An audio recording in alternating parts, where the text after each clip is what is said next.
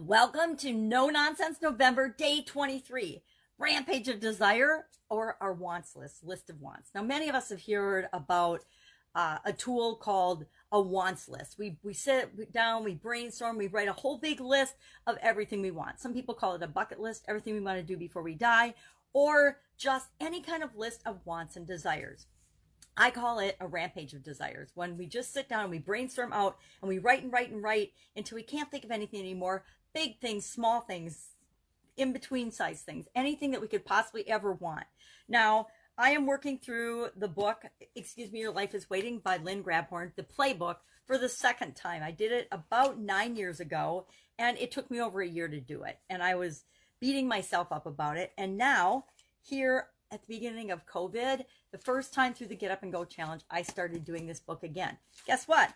I am only on page 107 out of 259. So I'm not even halfway through this book again, and we've only got about a month, a month and a week left of this year. So I guess I've got five or six months to finish it, but it's probably going to take me a year to go through it again. And one of the exercises that I'm working on, and I just went through, which is one I want to share with you today, has to do with looking at our wants and our desires. Now, when I create and I, I look at the things that I want. I go through and I look at long term, meaning, you know, future giant, great big goals. Short term, usually a year or less, I consider short term. And then things that, you know, I guess long term, short term. So under a year, over a year, and then lifetime goals. Those are the ones I usually look at, or the desires, lifetime wants and desires. And those are the things I'll make the list and then I'll go through and I'll put, you know, long term, short term, or, you know, infinite lifetime on them. So I use an infinite sign and a little infinity symbol, or I use L slash T for long term, S slash T for short term. Or I can put one, five, ten years on it. It doesn't matter, but I that's how I sort them and I go through them. Well, in the, the playbook, I had forgotten about this way of doing it, but what Lynn recommends you do is make and sort and create a list of wants under three categories, three headings things that you really, really want. You really, really want. And then we're to, we're to analyze those. But first, we're just to do a list of, let's say, five to 10 things that you really, really want. I would consider those my lifetime things, but it's up to you to decide and define them. But stuff that you really, really want. Maybe you really, really want a new car, or you really, really want a life partner, or you really, really want to improve your relationship, or you really, really want a new job or something. But what are five to 10 things that you really, really want? Write those down. Then, what are five to 10 things that you, you sort of want? You want them, you'd like them, it'd be awesome if they happened, but you just sort of want them. You're not willing to do whatever it takes to get them. Really, really wants, you're willing to do whatever it takes to figure out how to make those things happen in your life. Sort of wants, meh, if they happen, great. You'll try a few things, but you're not going to go out of way or risk your life in order to make those happen. And then the third category she recommends are you just just passing thoughts, things that you see and you're like, "Oh man, I would like that sweater or I would like that that vehicle or I would like to have that person's lifestyle." Just passing thoughts. You know, I would like to win the lottery. That is a, just a passing thought to me. So make those three lists. And then what she has us do is go through and on a scale of 1 to 5 rate each of these things on the list. So you'll have either, you know, 15 to 30 things on your list initially, because we want to just do a quick and dirty version of this exercise, because it'll show us a lot in just a short version.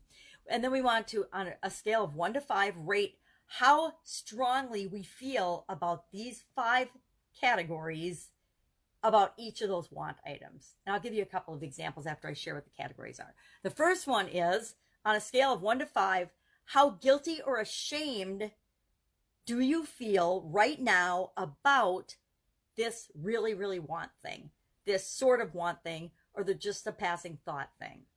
Then the second one is unethical or sinful. How, on a scale of one to 10, one being not sinful at all, to five being unethical and sinful as you can imagine, how do you rate each of your wants on at first guilty or ashamed that you feel that way again one would be not guilty or ashamed five would be super guilty or ashamed um, unethical and sinful is the second category. So one would be not unethical at all, or five would be super sinful, super unethical. That's how you think of this particular want or desire.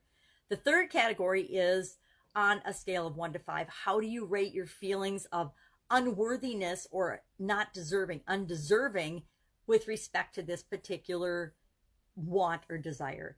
And then the fourth category is Are you discouraged? On a scale of one to five, are you feeling discouraged about this? Is it something that you've wanted for your entire life, but you feel like you've made little, little, or no progress toward it? Then you'd be on a higher level of discouragement, closer to five. If you're not discouraged at all because you haven't even tried or gone for it, then maybe it's only a one or a two.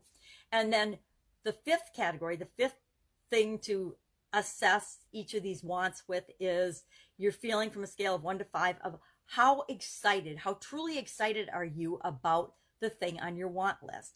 And what you do is you, you make a grid, you make a table of that, and you go through it. And I've been doing that on a on a bigger scale with a whole bunch of desires and, and wants. And for this example, I'm going to share a couple of examples with you. I just pulled four things off of that wants list in the different categories so that I could give you an example of how I rated these things and some of the things it might tell me or show me about myself because we want to do that and then we want to look at it and say, okay, what do we what do I see for patterns? What is this telling me about myself? Am I feeling super unworthy? Am I feeling super ashamed or, or, unethical about the wants and the things that I, I believe that I want for myself? And if so, then I need to and I will go forward and address some of those things. Because guess what? We are 100% worthy of anything that we desire as long as it doesn't harm other people, right? If you want to be an axe murderer, this is not the place for you because I'm not going to help you figure out how you can harm other people as one of your desires. 100% unethical and wrong, and I'm, I'm not going to go there with anybody. So let's let's look at a couple examples. Um, my really really want category, one thing, especially since my sudden cardiac arrest, that I really really want is I want to be myself. I want to be who I truly, authentically am. I want to be free to be myself. I want to absolutely, positively show up in the world as who I am, who I really am.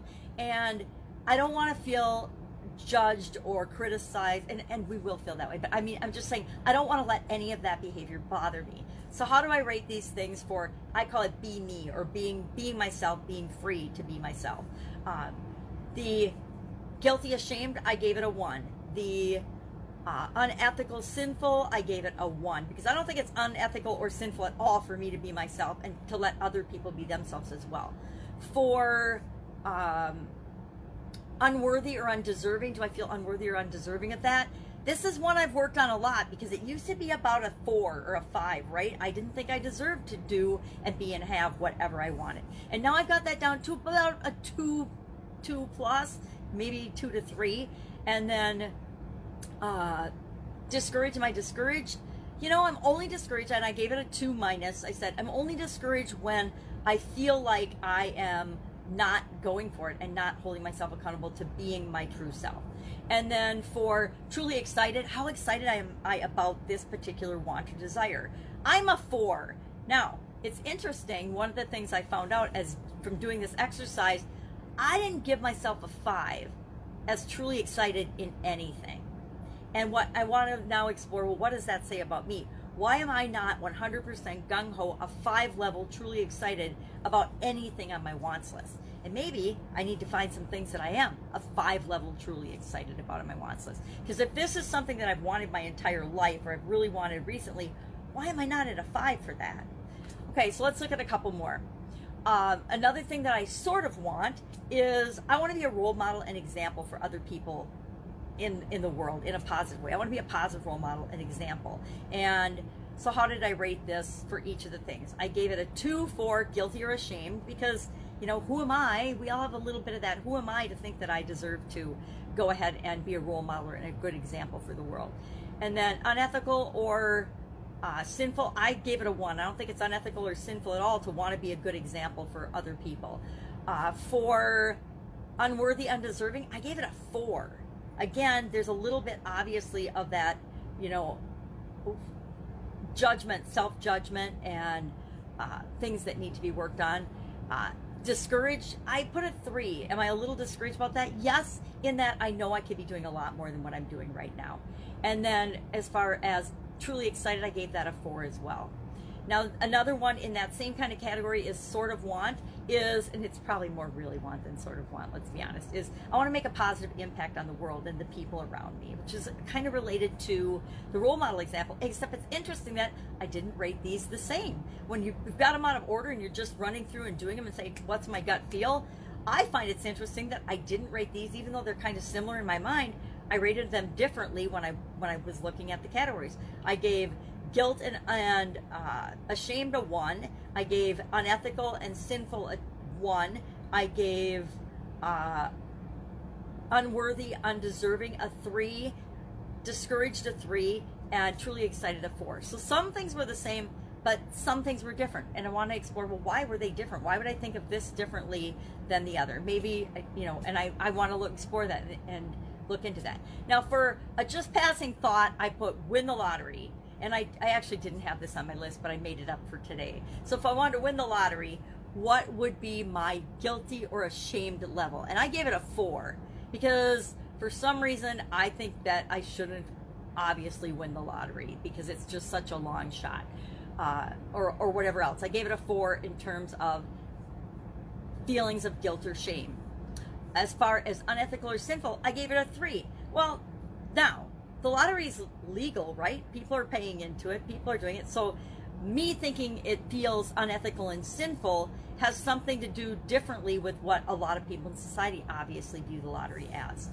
Uh, for win the lottery, unworthiness and undeserving, I gave myself a four. I obviously don't think I deserve to win the lottery. And then for discouraged, I put a four, but here's the really funny thing about that. I'm not really discouraged at all because I don't even buy a lottery ticket. So that should probably be a one, but I gave it a four. So I want to explore why would I give that a four that I'm discouraged by that? Because I've played the lottery before and I haven't won. Well, so have hundreds of millions of other people. And then finally, truly excited, I put a two only because how cool would it be if you actually won the lottery? That would be exciting. But I'm obviously not committed to it, and it's a just passing thought because I don't even ever buy lottery tickets. Um, I I don't even know how many lottery tickets I bought in my life, but definitely not enough to ever think that I should statistically win a lottery.